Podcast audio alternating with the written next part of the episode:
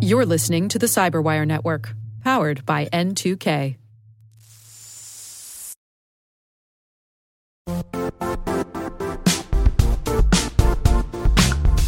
Don't struggle to align your organization's cybersecurity with business risk. Get the only solution that goes beyond reacting to threats with vulnerability and risk monitoring. You need the next evolution of MDR, and only Critical Start delivers it. Critical Start doesn't just monitor and respond to threats.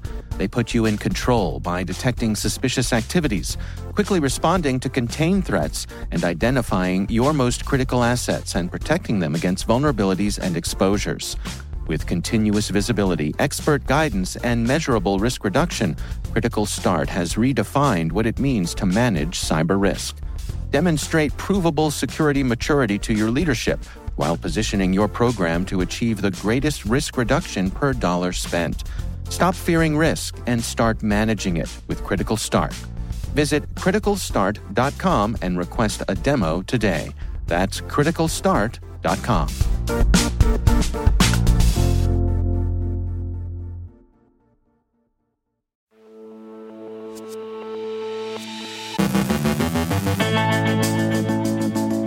The U.S. Cyber Unified Coordination Group says the Solorigate APT is likely Russian in origin. Threat actors are scanning for systems potentially vulnerable to exploitation through a Zyxel backdoor. ElectroRAT targets crypto wallets. Babuk Locker is called the first new ransomware strain of 2021. The New York Stock Exchange re reconsiders delisting three Chinese telcos. Joe Carrigan from Johns Hopkins joins us with the latest clever exploits from Ben Gurion University. Our guest is Jens Bothe from OTRS Group on the importance of the U.S. establishing standardized data privacy regulations, and Julian Assange is denied bail.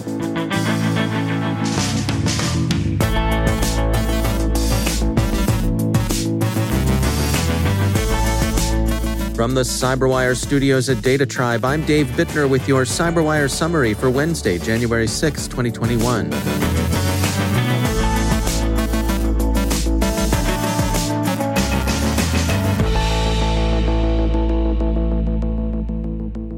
Yesterday afternoon, the Cyber Unified Coordination Group, the task force established by the U.S. President and his National Security Council to investigate and remediate the Solorigate incident, released a statement on its conclusions so far. It read, in part, this work indicates that an advanced persistent threat actor, likely Russian in origin, is responsible for most or all of the recently discovered ongoing cyber compromises of both government and non governmental networks. At this time, we believe this was and continues to be an intelligence gathering effort. We are taking all necessary steps to understand the full scope of this campaign and respond accordingly. This isn't the first attribution of the campaign to Russia by U.S. officials. Both Secretary of State Pompeo and Attorney General Barr said as much during media availabilities over the past few weeks but it is a more formal acknowledgement of Russian responsibility than were those earlier statements. The UCG is composed of elements drawn from CISA, the FBI, NSA, and the Office of the Director of National Intelligence, all of which are notably more reticent in offering attribution than either senior officials or the private sector. Roles and missions within the UCG task force are worth reviewing. The FBI has the lead for threat response and is working on identifying victims, collecting evidence, analyzing the evidence to determine further attribution, and sharing results with the government and private sector partners to inform operations, the intelligence picture, and network defense. CISA, the Department of Homeland Security's Cybersecurity and Infrastructure Security Agency, has the lead for asset response, which involves sharing information quickly with government and private sector partners. ODNI, the Office of the Director of National Intelligence, coordinates the intelligence community's collection and analysis of information relevant to the incident, providing situational awareness for key stakeholders. NSA is serving in a support role with a focus on assessing the scale and scope of the incident and on providing technical mitigation measures. Bleeping Computer reports that attackers are working to exploit vulnerable Zyxel systems. Researchers at security firm GreyNoise have found three distinct scans in progress for SSH devices. The scanners then try to log in using Zyxel backdoor credentials. One of the IP addresses doing the scanning has been using Cobalt Strike's SSH client, which suggests to researchers that the threat actor may be using this technique to evade detection by threat intelligence shops. Bitcoin has reached new highs in the new year.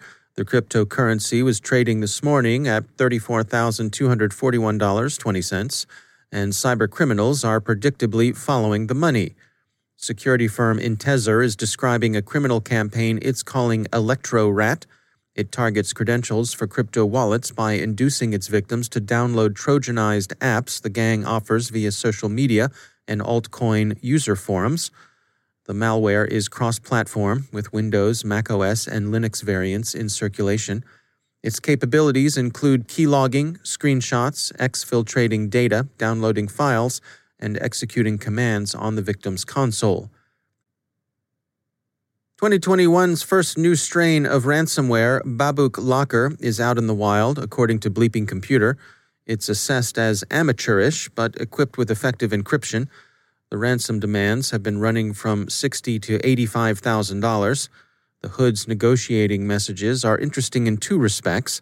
They ask the victim if they're covered by cyber insurance and whether they're working with a ransomware recovery company. This would seem to suggest that the criminals are looking to insurance companies and security firms as effectively middlemen, presumably thinking that those third parties might be counted on to persuade the victim to pay up. Bloomberg says that after a call from U.S. Treasury Secretary Mnuchin, the New York Stock Exchange is reconsidering its reconsideration and is again thinking it may delist China Mobile, China Telecom, and China Unicom. Executive Order 13959, addressing the threat from securities investments that finance communist Chinese military companies, effectively prohibits U.S. citizens from investing in the Chinese telecommunications firms. The executive order takes effect on January 11th.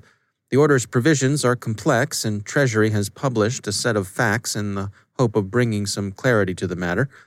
On the one hand, quote, any transaction in publicly traded securities or any securities that are a derivative of or are designed to provide investment exposure to such securities of any communist Chinese military company is prohibited regardless of such securities' share of the underlying index fund, ETF, or derivative thereof. On the other hand, the executive order, quote, does not require U.S. persons, including U.S. funds and related market intermediaries and participants, to divest their holdings in publicly traded securities and securities that are derivative of or are designed to provide investment exposure to such securities of the Communist Chinese military companies identified in the Annex to EO 13959 by January 11, 2021. End quote. So, apparently, no new investment, but no requirement to divest immediately either. Stock prices of the companies on the list continue to ride the roller coaster. WikiLeaks founder Julian Assange will remain in jail, CNN reports. A judge denied bail at a hearing this morning. Mr. Assange will continue to be incarcerated in Her Majesty's Prison Belmarsh. Judge Vanessa Baraitser, who Monday denied a U.S. request that Mr. Assange be extradited to face 18 federal charges related to WikiLeaks, hacking, and espionage, was the jurist who denied him bail. Reuters says that Mr. Assange is being held pending the outcome of an appeal the U.S. Department of Justice filed Monday. The judge said this morning, quote, I am satisfied that there are substantial grounds for believing that if Mr. Assange is released today, he would fail to surrender to court to face the appeal proceedings. As far as Mr. Assange is concerned, this case has not yet been won. The outcome of this appeal is not yet known. End quote.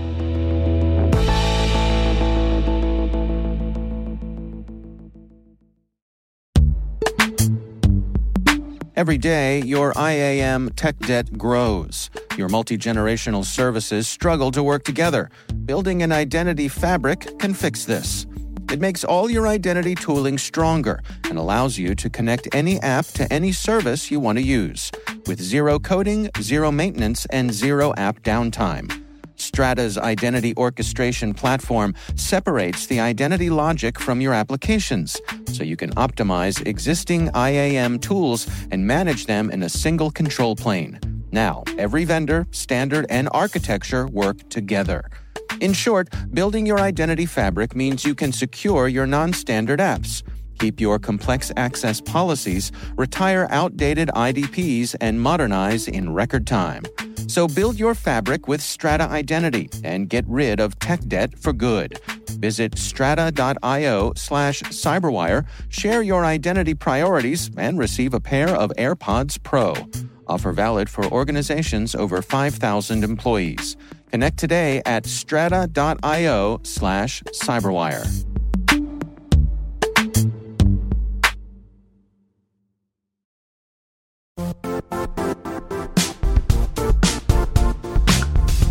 The IT world used to be simpler.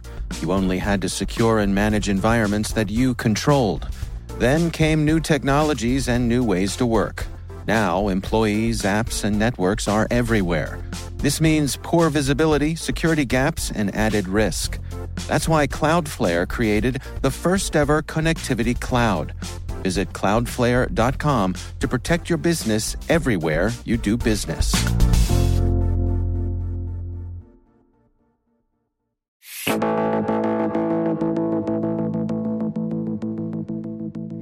With 2020 upon us and a new administration heading into the White House, it's an opportunity to consider the possibilities of new data privacy regulations coming out of Washington.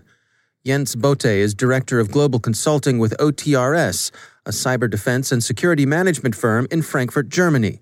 Having been through the implementation of GDPR, he shares insights on how it could inform our approach to data privacy stateside. So, in, in Germany, itself, um, we had a very good data protection in law already before the GDPR uh, was introduced and made to a German law.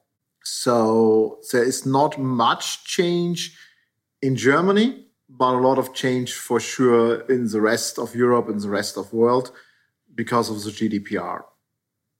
And have we seen the sorts of fines that people were expecting? Has how has that come to pass?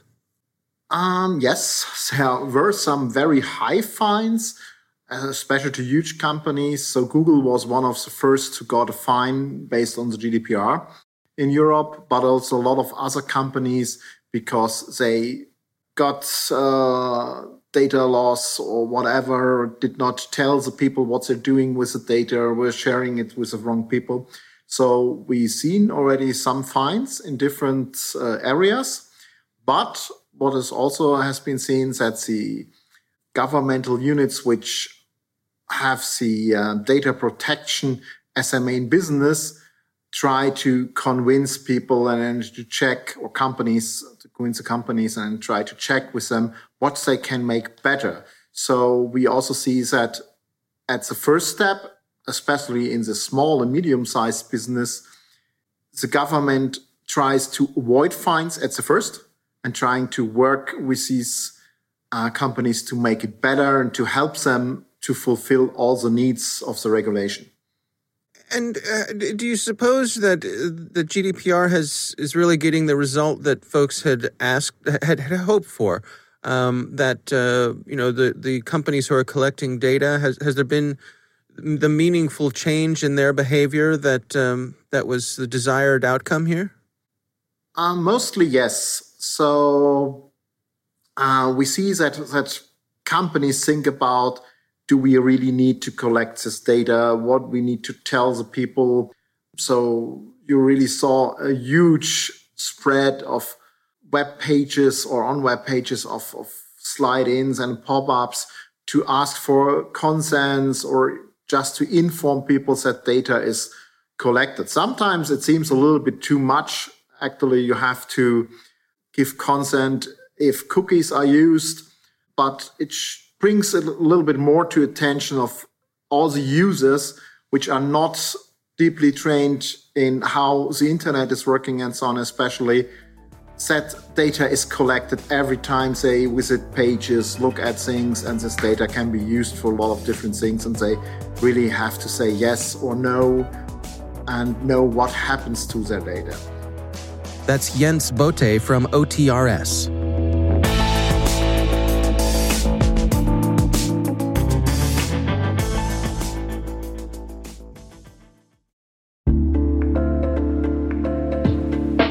Are lengthy security reviews pulling attention away from your security program?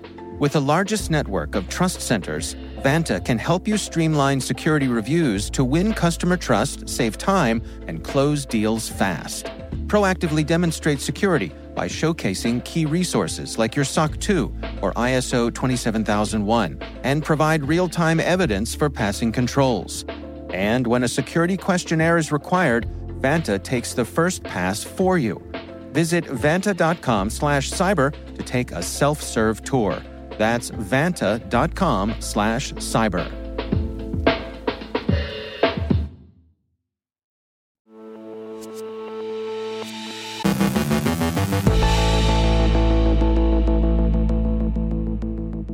And joining me once again is Joe Carrigan. He's from the Johns Hopkins University Information Security Institute, also my co host on the Hacking Humans podcast. Hey, Joe, good to have you back. Hi, Dave.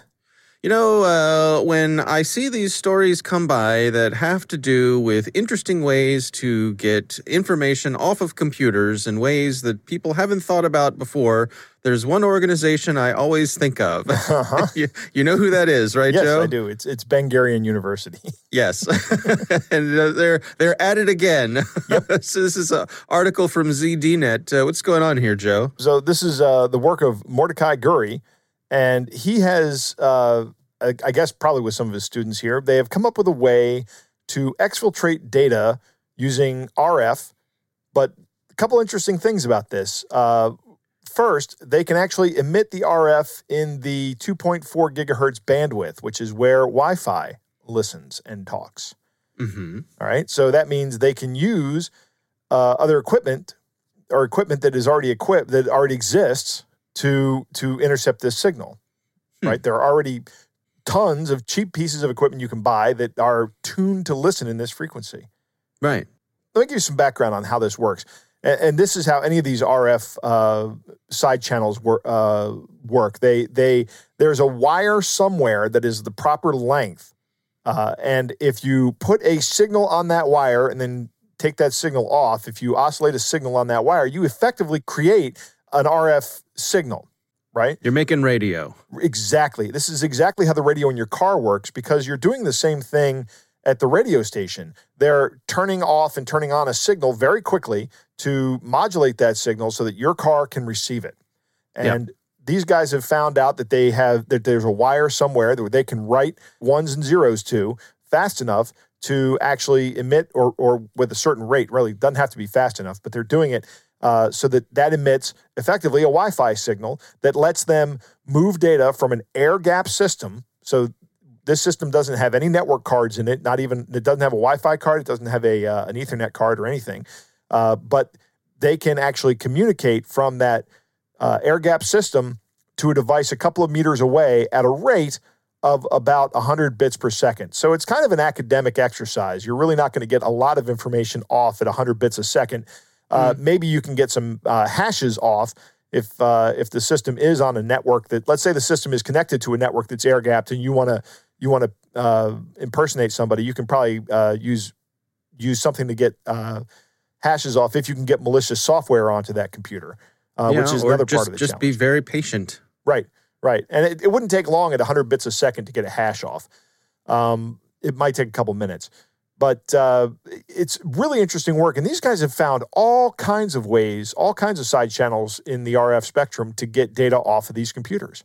Mm-hmm. And in this case, they're using the RAM. They're, they're using uh, the RAM in the system, somehow getting the RAM to resonate at the right frequency exactly, where they're generating by doing writes uh, at the by timing the writes to the memory at the right time. And a couple interesting things about this is it can be done by a, a process in user space. You don't need to have root access to the computer to do it anybody can do it. You can even do it from a VM within the computer. Hmm. Wow. It's just, I mean, it, it's it's so clever, right? I mean, it is. It, it's just so clever, uh, and time and time again. I mean, well, hats off to the folks over at Ben Gurion. I mean, this is they, they're just they this is one of their specialities, right? Is just coming up the creativity here uh, the, that uh, time and time again they're they're coming up with these things. Right. I, am always fascinated by side channels. I think that they're uh, they're really interesting. We have a professor, Lanier Watkins, uh, at the Information Security Institute, who also does work with side channels, and I can I, I, I can listen to him talk about it all day.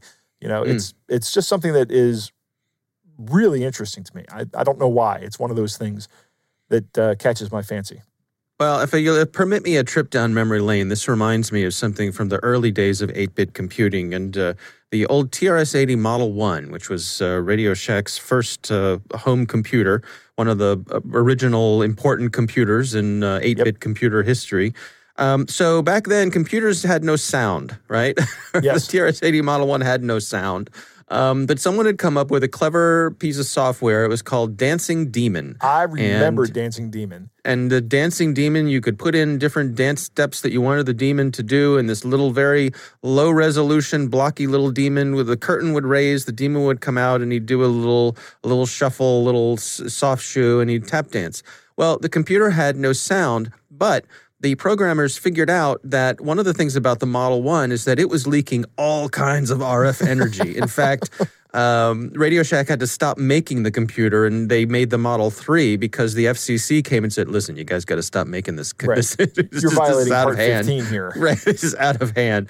Um, but what you could do is you would put a, you'd hold it, you'd take an AM radio, put it next to the computer, and the programmers had figured out that they could manipulate the RF coming out of the machine to make the sound of the little demon tap dancing with somehow they'd figured out how to how to time certain activities within the computer yep. to make you know practically a spark gap generator you know on the on the AM radio um, to make the sound of the little demon dancing and that's how you had sound back in the original 8-bit computer days. So, you know, not not that far off from what they're doing here, uh, however many 40 years later, right? right. it's the exact same technology except now they're able to control a uh, a, a, wire on a on a, a, you know, it's not really a wire, it's like a, a trace on a circuit board to, to get yeah. it to emit something that you can exfiltrate digital information with.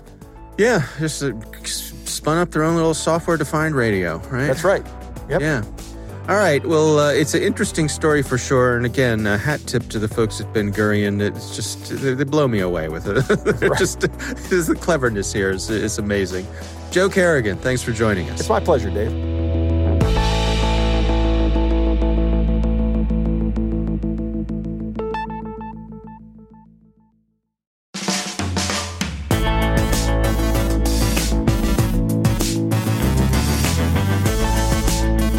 And that's the Cyberwire.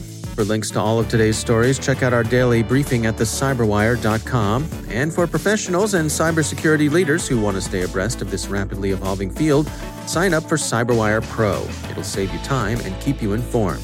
Avoid the Noid. Listen for us on your Alexa smart speaker, too.